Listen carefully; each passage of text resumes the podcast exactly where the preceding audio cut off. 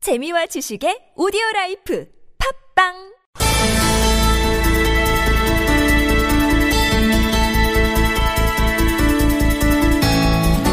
네, 오늘 일부 언론에 이런 기사가 났습니다. 이 문재인 더불어민주당 대선 후보 측이 안희정 충남지사에게 아, 지사직을 던지고 문재인 후보를 도와주면 좋겠다. 이렇게 요청을 했다라는 내용이었습니다. 안희정 캠프 출신 인사들이 지금 통합선대위에 들어가 있는데 이 사람들을 통해서 이렇게 요구를 했다라는 건데요. 사실일까요? 한번 지금부터 저희가 자세히 짚어보겠습니다. 안희정 충남지사의 측근, 나아가 친구로 통하는 분입니다. 김종민 더불어민주당 의원 바로 연결합니다. 여보세요. 예, 안녕하세요. 김동민입니다. 네, 오랜만입니다, 의원님. 예, 안녕하세요. 사실입니까? 허위입니까, 의원님? 어, 저도 그 얘기를 전화를 많이 받았는데요. 네. 일단 사실이 아니고요. 일단 문재인 캠프 측에 누군가가 네. 그 안희정 지사와 가까운 분한테 그런 요청을 했다는 네. 것도 제가 알기로는 저는 뭐 그런 요청을 받아본 적이 없고 네. 또 제가 알기로는 그런 요청이 있었다는 얘기를 들어본 적이 없고요. 혹시 그 안희정 아니, 지사를 통해서 직접 확인을 해 보셨어요, 의원님? 예, 그럼요. 음, 안희정 지사도 전혀 그런 일 없다고 확실하게 부인을 한 겁니까? 예. 그래서 뭐 하여간 고민을 하고 있다는 것도 사실이 아니고요. 어, 예, 대외 활동을 자제하고 그래서 요청받고 고민하고 있다. 기사 내용 중에 하나가 또 이건데 이것도 아니라는 거고요. 그것- 예, 그것도 사실이 아닙니다. 그럼 완전히 오보네요. 그러면 글쎄, 뭐, 하여간 뭐, 하여간 사실은 아닙니다. 답변을 주저하시는 이유가 뭡니까, 의원님? 아니, 사실은 아니고, 오보라는 말을 예, 제가 이제 어떤 언론 보도를 네. 오보라고 이렇게 막 단정적으로 하는 게 좀 신뢰인 것 같아서 그런 거고, 의원님도 기자 살- 출신이시죠? 네. 예, 사실관계가 뭐 음. 불편한 건 아니에요. 아 그래요. 자 그러면 의원님도 기자 출신이시니까 이런 기사 근데 어떻게 나올 수가 있는 거죠? 그러면 그게 이제 뭐 안희정 지사 본인한테 직접 확인한 거는 아니고요. 예. 아무튼 그때 누군가 또 이런 얘기를 했으니까 기사가 나간 거 아니겠습니까? 그거는 이제 공식적으로나 아니면 공식에 준하는 어떤 확인 절차를 거쳐야 네. 그 사안이라고 봅니다. 예, 물론이죠. 예, 그래서 예, 어떤 개인이 어떤 한두 분이 그런 의견을 갖고 있거나 아, 네. 그런 뭐 희망을 가지고 있다 예, 그런 정도는 있을지 모르겠는데 네. 공식적으로 저희 주변에서 음. 그런 의견들이 뭐 거론이 되거나 네. 또 논의된 적은 없어요. 예. 혹시 이게 의도적인 치고 빠지기식 언론 플레이일 가능성은 없을까요? 글쎄요, 뭐 거까지는 제가 짐작하기는 어려울 텐데 네. 뭐 우리 저 문재인 후보나 안희정 그 후보 양측과의 인간관계나 신뢰관계가 뭐 그 네. 정도로 이렇게 언론을 통해서 치고 빠지고 할 정도로 대화가 서먹한 관계는 아니거든요. 그러니까요. 저도 좀 기사를 보면서 만약에 정말로 그런 요청을 할 거면 그 문재인 안희정 두 분이 모르는 사이도 아니고 오히려 잘하는 사이인데 예. 그냥 두 분이 뭐 직접 얘기를 하지 그 안희정 캠프 출신 인사들을 통했다 이렇게 번거롭게 했을까라는 아주 상식적 의문도 좀 들긴 들던데요. 그 어떤 분들이 이제 개인적으로 네. 어 개인적으로 그냥 그 개인적인 바램이나 아니면 음. 전망 차원에서 예. 오간 얘기를 음. 아마 좀 이렇게 확대해서 전한 네. 거 아닌가 그렇게 생각합니다. 알겠습니다. 뭐 이 문제에 대해서 더 뭐 꼬치꼬치 캐는 것 자체가 별로 생산적일 것 같지는 않고요. 좀 다른 문제를 여쭤보겠는데 이런 기사가 나오게 된 배경에 그러니까 그 안희정 지사를 지지했던 유권자 층에 움직임이 있는 것 아니냐 이런 분석이 좀 많이 나오고 있어요. 실제로 안희정 지사를 지지하는 그 팬들의 모임 그 페이스북 페이지 안에서 자, 이제 안희정 지사는 이제 경선에서 이렇게 됐고, 자, 그러면 문재인 후보를 지지할 것이냐, 안철수 후보를 지지할 것이냐, 이걸 가지고, 어, 논쟁, 내지 감론을박이 있다, 이런 보도까지 나왔거든요. 이 현상은 어떻게 보세요?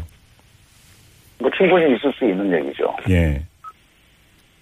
그리고 아마 이제 제가 알기로도 네.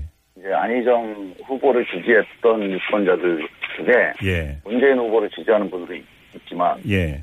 또 이제 문재인 후보를 지지하기가 좀 꺼려지는 그러니까 민주당을 지지하는 게 좀 마땅치 않은 이런 음. 예. 분들도 꽤 있다고 보여지고요. 예. 근데 그거는 뭐 지금 어떤 결론이 내려지기보다는 음. 일단 안희정 후보가 어떤 그 경선 그 레이스에서 네.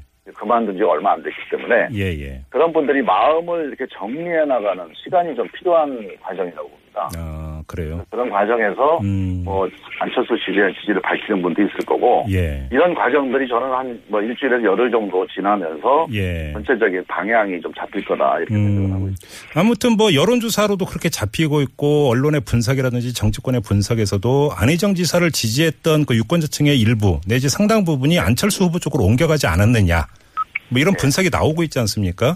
그리고 이게 사실이라고 전제한다면 왜 그 사람들은 문재인 후보 지지로 연결이 안 되고 안철수 후보 쪽으로 옮겨 탔을까요? 자체 분석은 어떻습니까? 제가 보기에는 이제 뭐 얼마나 옮겨갔는지는 아직은 단정하기 이런 시기 시점이고요. 예예. 음. 만약에 이제 옮겨간다면 그분들의 마음에 어떤 마음이겠느냐 이걸 네. 우리가 짐작을 해봐야 되는 건데 네. 안희정 지사를 지지했던 분들은 대부분이 그런 생각이었을 겁니다.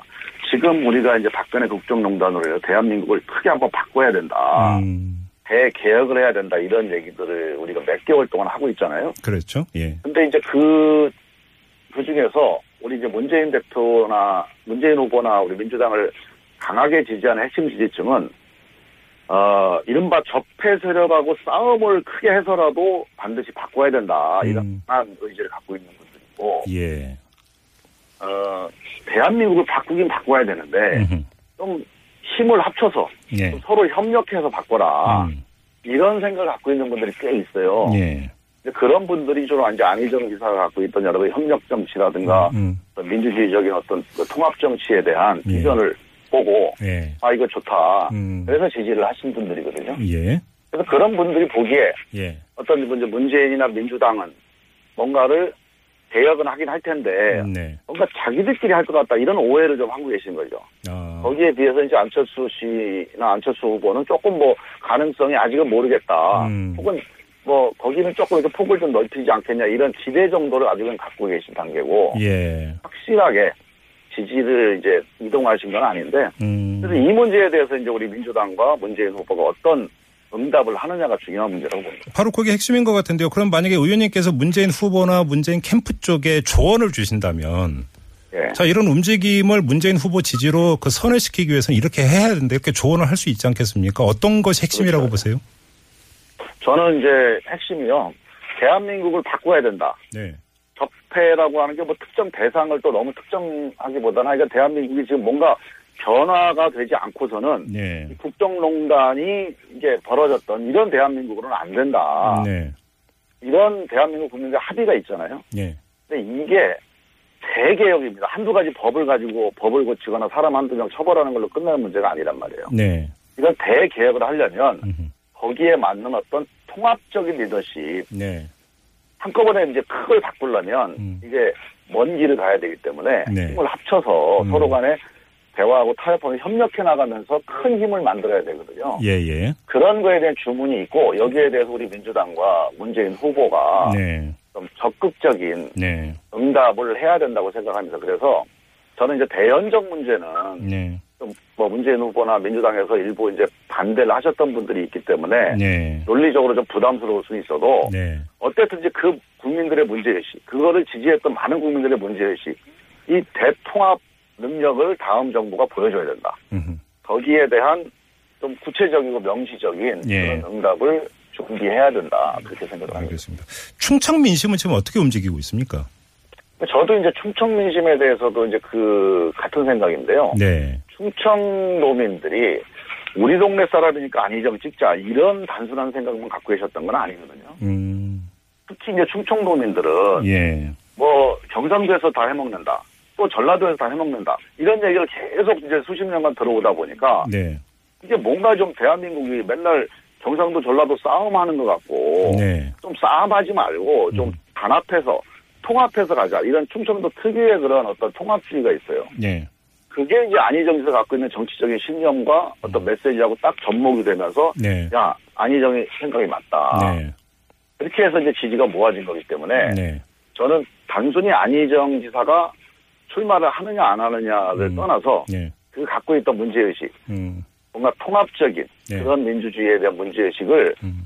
그 우리 민주당에서 잘 받들면 네. 충분히 지지를 다시 이제 그 끌고 올 수 있다 이렇게 봅니다. 알겠습니다. 인터뷰 마무리 삼아서 확인차 질문 아까 마지막으로 예. 드리겠습니다. 뭐 단답형으로 말씀하셔도 되는데요.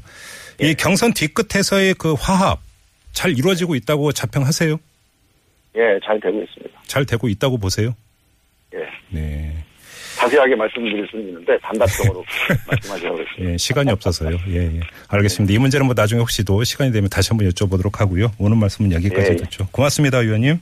예, 감사합니다. 네, 지금까지 더불어민주당의 김종민 의원이었습니다.